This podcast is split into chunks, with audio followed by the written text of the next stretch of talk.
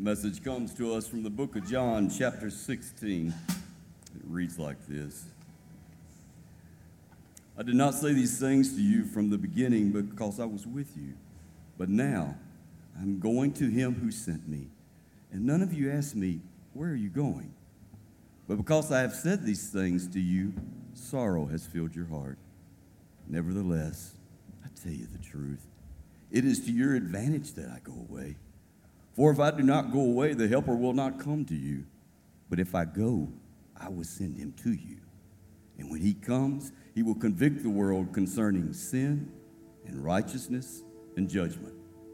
Concerning sin, because they do not believe in me. Concerning righteousness, because I go to the Father and you will see me no longer. Concerning judgment, because the ruler of this world is judged. I still have so many things to say to you, but you cannot bear them now. When the Spirit of truth comes, he will guide you into all the truth.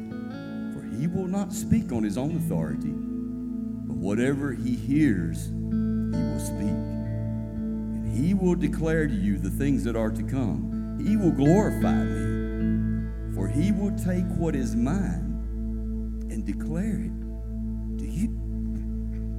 all that the Father has is mine. Therefore, I say that he will take what is mine and declare it to you. Hallelujah. This is the blessed word of our Lord.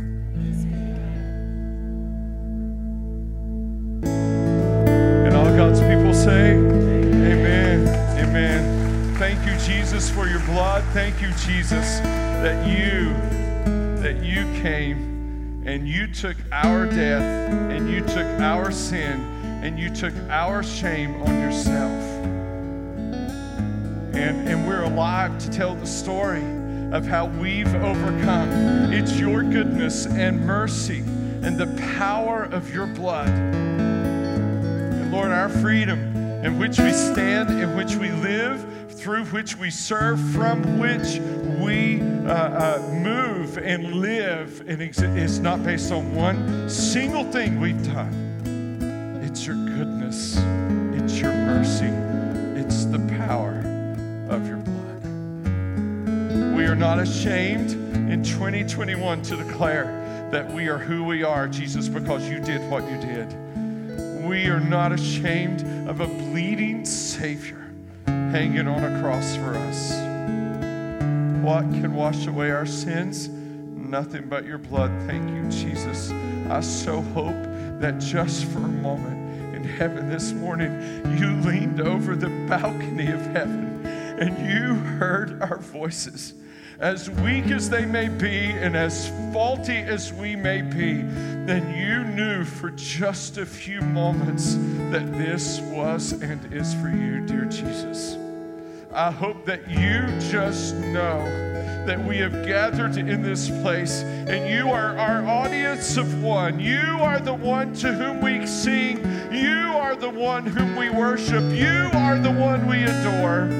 You are the one for whom we live, Jesus. It is you.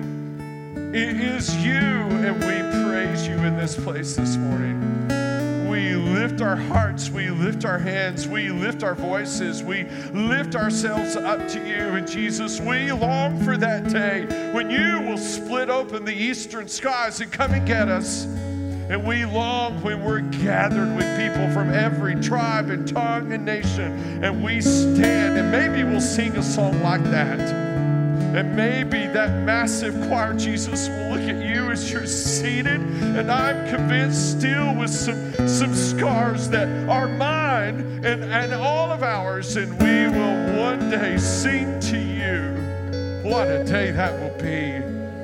We long, Jesus, to see you. We long to sing to you face to face. We long to have this removed that is between you and us. But until then, we will sing even though through a glass dimly, and we will praise even though with faulty lips. Uh, thank you that you graciously receive our praise. We love you. And all God's people say, Amen. You may be seated. Thank you. Thank this team, would you, for their great work leading us to the Lord. Uh, it, it is, uh, I'll try to preach at this point. I'm just so overwhelmed and, and uh, grateful uh, for God's grace. Grateful for His grace. This passage that Steve has so wonderfully read lands us into this treatment by Jesus of the Holy Spirit. And so uh, perhaps it has not occurred to you that before anything or anyone existed, God did. And He was God the Father, He existed as God the Son, and He existed as God the Spirit. And as such, completely and perfectly at peace with one another, never a discontent, never a disconnect. God the Father, God the Son, God the Spirit all together. So when Jesus speaks of the Spirit, we should lean in, shouldn't we? When Jesus speaks of the Spirit, he has something to say. And this sermon, uh, the points, if you will, build on one another. Uh, they go simply like this because Jesus went to the Father, because Jesus went to the Father, the Holy Spirit convicts the world, and, and the Holy Spirit guides believers.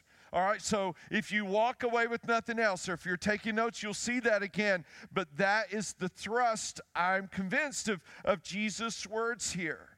Because Jesus went to the Father, the Holy Spirit convicts the world, and the Holy Spirit guides believers. You see, watching uh, uh, online and sitting in this room are two groups of people. Uh, believers, that means you have put your faith and your trust in Jesus. You have, you have uh, proverbial put all of your eggs in his basket. You believe he is the Son of God who died for you. And then there is the world, everyone else those who do not believe, and, and whether I don't say this to offend you, it is my reality before I came to Christ, you are under, under the sway and the power as part of the world of the enemy. And so, what we discover here is Jesus, verse 5 says, But now I am going to him who sent me, and none of you asks, where are you going? Well, the difficulty with that statement is this that it appears that Thomas wanted to know, and he's in the group of 11 to whom Jesus is talking. And it also is obvious that Peter at one point asked where he was going. So, why does Jesus look at Peter and the others and say, None of you asks, Where am I going? Well, I think it's this, and I'll give you, I think it's better illustrated and then explained. So, when Hannah, our oldest child, was in elementary school, we had an every Friday morning deal. I took her to Hardee's in Old Fort. We ate a biscuit and practiced spelling words. We did it every Friday morning. That was mine and Hannah's deal. And so we would do it. She would take her test, you know, and report back when I picked her up from school. Friday, Saturday's my day off. Uh, so then, uh, Trent, when he was in elementary school, Hannah's in high school, she's driving to school. I'm taking Trent to school, and every Friday morning we did the same go to Hardee's, practice spelling words, and I would take him to school. But there would be an occasional Friday where I couldn't keep my appointment right? Something would come up. Maybe somebody's having a surgery somewhere, or I've got to go here, or I got to go there. So I would have to, on a Thursday evening, say to them, Listen, tomorrow we don't get to go to Hardee's. And inevitably, their face would droop and they would look and they would say, But dad, where are you going? Did they care where I was going? No. No, their question, they cared little about where I was going. You know what their question meant? Dad, why aren't you staying with me? That's what their question meant. And I think that's what Jesus is getting at. Peter had asked where he was going. Did Peter care? No. Peter cared that he wasn't going to be with him anymore. As a matter of fact, Jesus says, verse 6, but because I've said these things to you, sorrow has filled your hearts. And then again in verse 7 I tell you the truth, it is to your advantage that I go away. For if I do not go away, the Helper will not come to you. But if I go, I will send him to you. And so here comes then, if you're a serious student of Scripture, another kind of nagging question. Well, Jesus, why couldn't you stay and the Holy Spirit do his work? Could you not work together in this whole thing? Could, could you not? Well, there is a piece of it where they could not. Well, then that ought to cause you to ask if they have been together all through everything, where is Jesus going that even the Holy Spirit will not experience what he is about to experience to the degree to which he will? and the answer is the cross. Jesus is going to die on the cross. You see, going to the Father for him means he will pass the cross, it means he will be crucified. It also means that he will descend into uh, the regions below the earth and announce who he is to uh, the spirits in prison, those demons. He will go down and he will uh, declare who he is to the unrighteous dead. And then he will find Abraham and Isaac and Jacob and all of them, and he will declare who he is. You see, they don't want to lose him now, but they don't realize they'll get to spend eternity with him. For example, let's say that one of those Friday mornings I uh, look at Hannah or I look at Trent and say this Sorry, can't keep my appointment today. And they, uh, they, they, they they just droop. And they say, But dad, where are you going? And I say, Well, I'm going to Spartanburg. Oh, Spartanburg, what is that? Oh, what is Spartanburg? There, well, you know, but that's all I tell them. But when I go pick them up from school, it, it just seems that in Spartanburg, I found the most amazing outdoor gym swing set playset ever, right? It is amazing. And they pull into the backyard, and there it is. At that point, would they prefer a sausage biscuit or the playset? We know the answer, don't we? This is exactly what Jesus is saying. I'm going to the Father. You don't get it, but it is so for your good. It is so good for you. So, because I'm going to the Father, the Holy Spirit then convicts the world. Verse 8 And when He, the Holy Spirit, comes, He will convict the world concerning sin and righteousness and judgment. What does the word convict mean? It means to expose. He will expose sin as sin. He will expose unrighteousness as unrighteousness. The Holy Spirit's job for those of you who do not know Christ is to expose that to lay the cover, to pull it off, to reveal to you your own heart. You see, as much as I want you to come to faith in Jesus, as much as I want your life to change, as much as I want you to follow Jesus, I cannot do one thing to convict you. Now, I can put you on a pretty good guilt trip right? I can say some things to you to make you feel really bad about yourself or really bad about some things you've done, but I can do nothing to convict you. I'm not the Spirit. I am not God. I'm not Jesus. It is not my job to convict you of your sin. It is my job to be used by God so that the Holy Spirit does the convicting work. Here is an example. But Saul, Acts 9, still breathing threats and murder against the disciples of the Lord, went to the high priest and asked him for letters to the synagogues at Damascus, so that if he found any belonging to the way, men or women, he might bring them bound to Jerusalem. Now, as he went on his way, he approached Damascus, and suddenly a light from heaven shone around him. And falling to the ground, he heard a voice saying to him, Saul, Saul, why are you persecuting me? And he said, Who are you, Lord? And he said, I'm Jesus whom you are persecuting, but rise and enter the city, and you will be told what you're to do. Well, the men who were with him stood speechless. Hearing the voice but seeing no one, Saul rose from the ground, and although his eyes were open, he saw nothing. So they led him by the hand and brought him into Damascus, and for three days he was without sight, and neither ate nor drank. It's a fitting time for me to drink water. All right. It was right on cue, Tony. All right, so for three days, Paul cannot see, and he, he did not eat, nor did he drink. Why? Because Saul, who was of the world, was convicted by the Spirit that though he thought he was doing the work of God, it indeed was the work of Satan. He was ultimately deceived.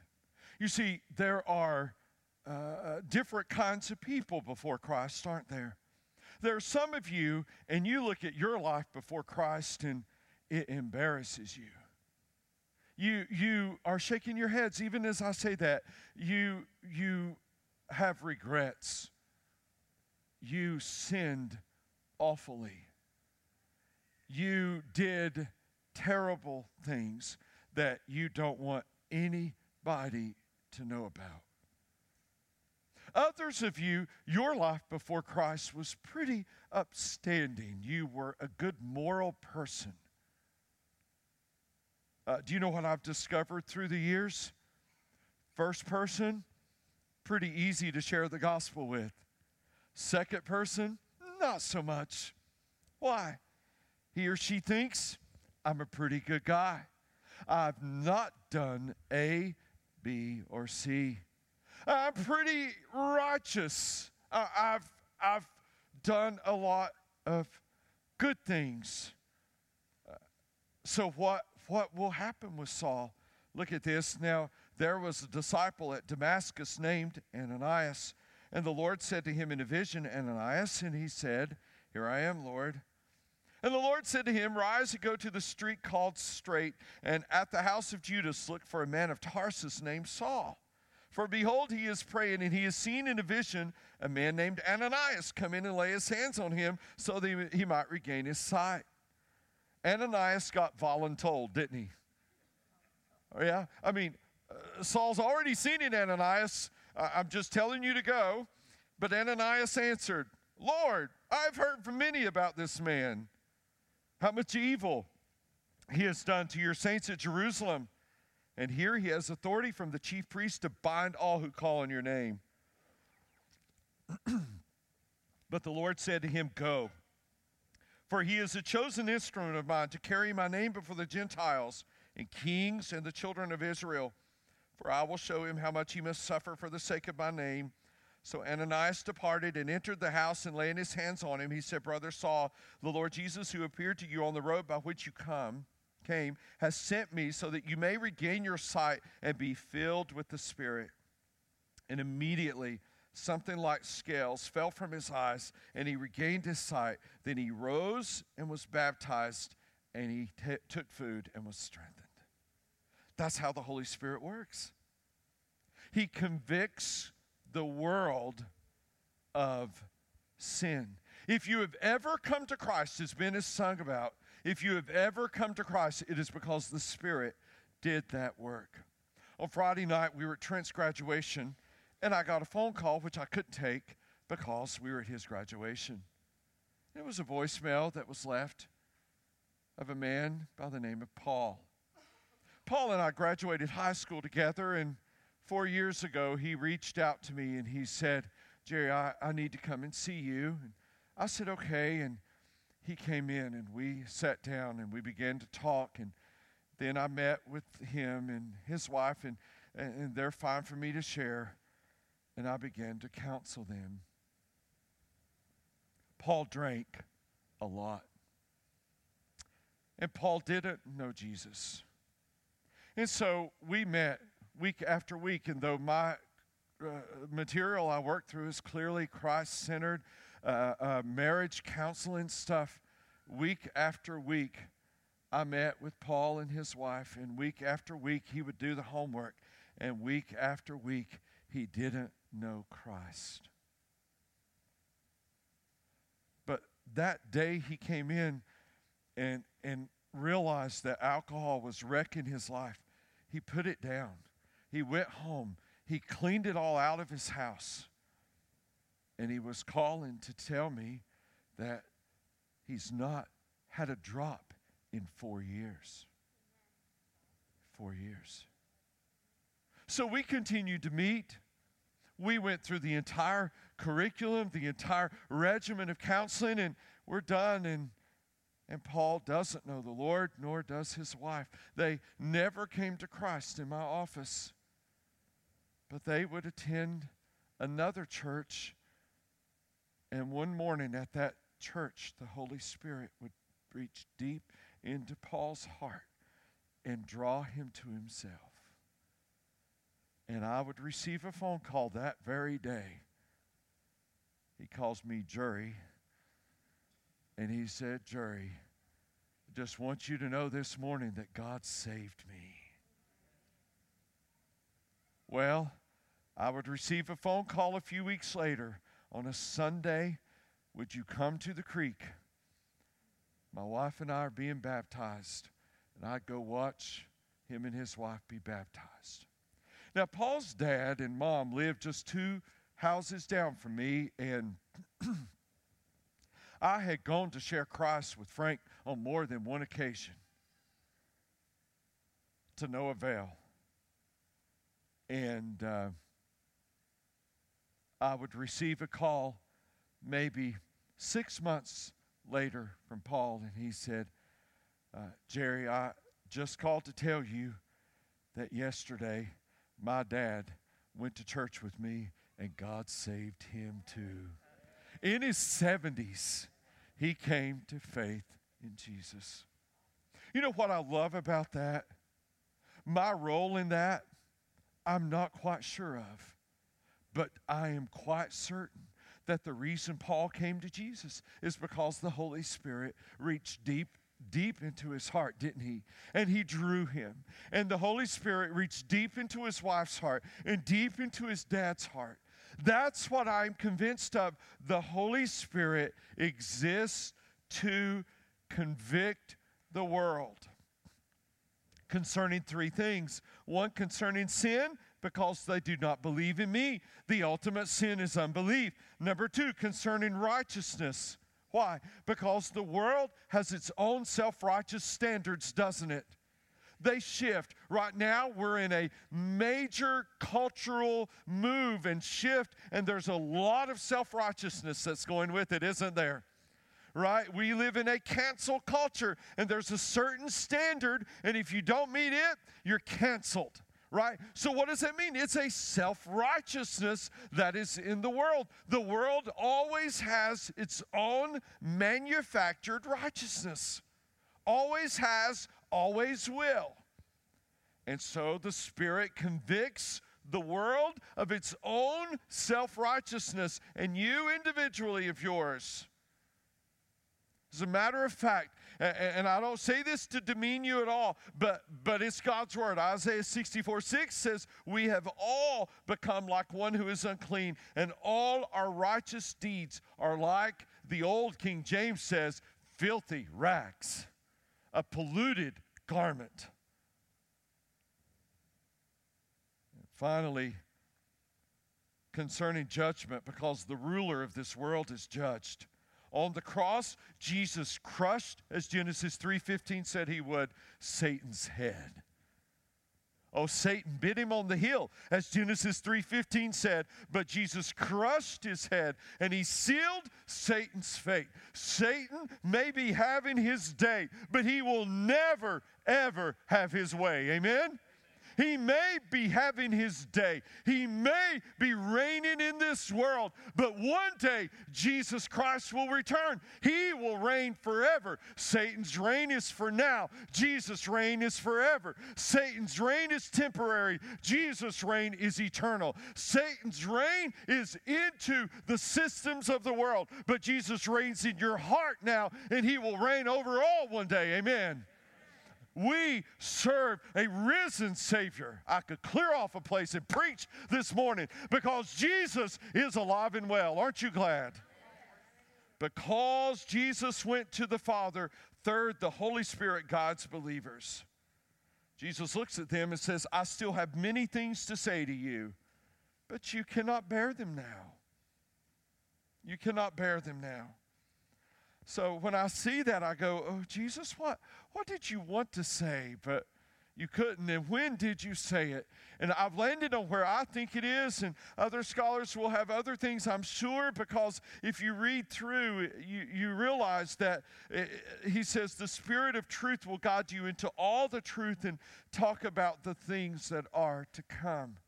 And some people read this and immediately go to things like the book of Revelation or uh, a prophecy in its big form, but I don't land there. I, I land uh, on the Sea of Galilee. Jesus has died, and Peter denied. Peter, by record, as far as we know, was the only disciple to show up at the trial. Perhaps others did. They just didn't write about it. And, and a, a, a girl, a, a servant girl, noticed him and could pick up on his dialect that he, he was a Galilean. And she assumed that he was with Jesus. And she asked him, and he lied and said he wasn't. She circled back and he denied again. And she came back a third time and he denied again. And when he did, Jesus turned and they locked eyes. And I think the tears were flowing. The rooster crowed, and Peter went out and wept bitterly.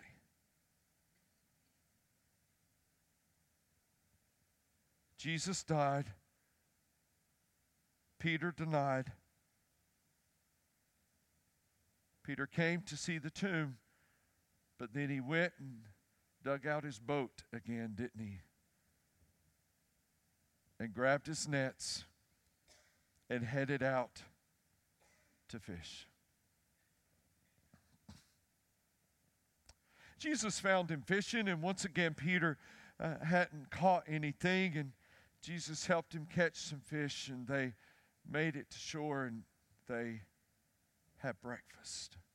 As a matter of fact, John writes this gospel, most scholars think after Peter is dead. But he writes about him in John 21 and says, When they had finished breakfast, I, I just love that one line. The crucified, risen Lord having breakfast. I like that, don't you? I like that. When they had finished breakfast, Jesus said to Simon Peter, Simon, son of John, do you love me more than these? And all kinds of things could be made about these. He said to him, Yes, Lord, you know that I love you. And he said to him, Feed my lambs. He said to him a second time, Simon, son of John, do you love me? And he said to him, Yes, Lord, you know that I love you. He said to him, Tend my sheep. He said to him the third time, Simon, son of John, do you love me? Peter was grieved because he said to him the third time, Do you love me? And he said to him, Lord, you know everything. You know that I love you. Jesus said to him, Feed my sheep. There are a few things that strike me about this post resurrection conversation. One is that Peter, or Jesus, looks at his number one denier and calls him to be his number one declarer.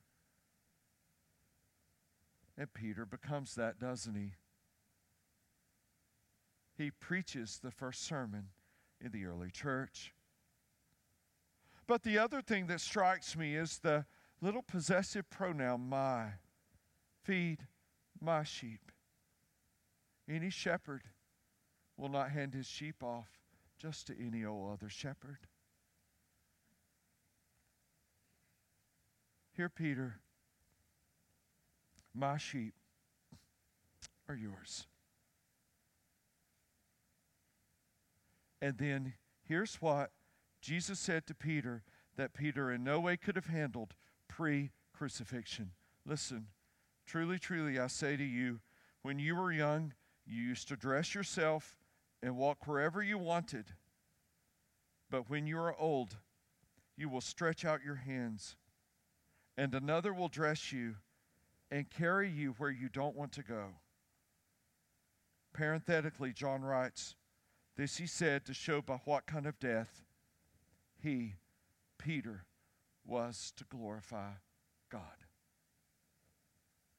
And after saying this, he said to him, Follow me.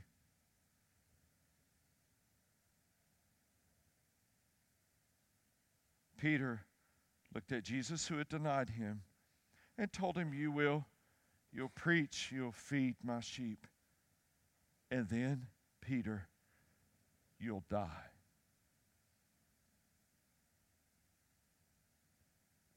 He didn't bat an eye, did he, Peter? Say, Jerry, what does this mean for me? What does it mean for me? One big thing is that God has many things to say to you, but some of them you can't bear right now. So, what do you do? Hear what he has to say today and walk in that.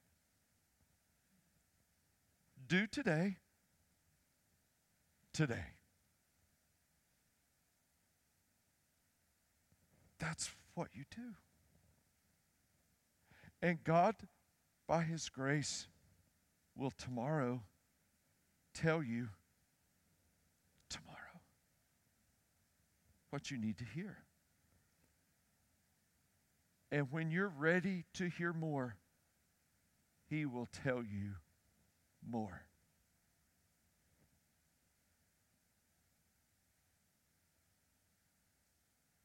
Well, what's our problem? I, am looking around the room and I love you, but I see the problem. You say, well, Jerry, what do you mean? A room full of type A driven people? And you want God to do one of two things fly a plane over with one of those messages, those annoying things at the beach, and it tell you everything. Or you want God to somehow send you an email with the plan mapped out for, for the next three to five years of your life so that you can walk in it. You, you, you think you want that, but, but could I say something to you? God in His grace will tell you today, enough for today, won't He? And and tomorrow, then. And could it be that thinking so far down that way we might miss today? so I'll close with this. Would you bow your heads for a moment? There may be someone in the room this morning. And during times like this, I know you know we're on camera, but the camera comes way in close to me and does not catch anybody in this room. There may be someone in the room, or you may be online this morning, and the thing God is saying to you today is trust me as your Savior. That may be His word to you today.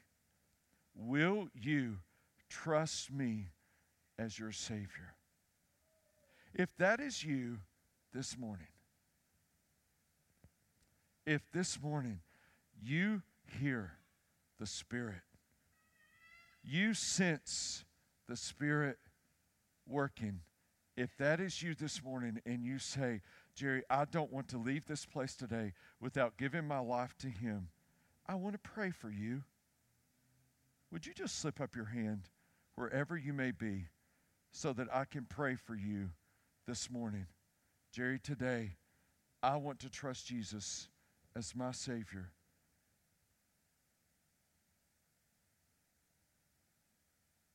Today, I'm placing my trust in Him. Lord Jesus, you know our hearts. Holy Spirit, convict us. Those who are not yet yours, draw them in. And Holy Spirit, those who are yours, guide. And where you guide, may we walk with you. In your name we pray. Amen.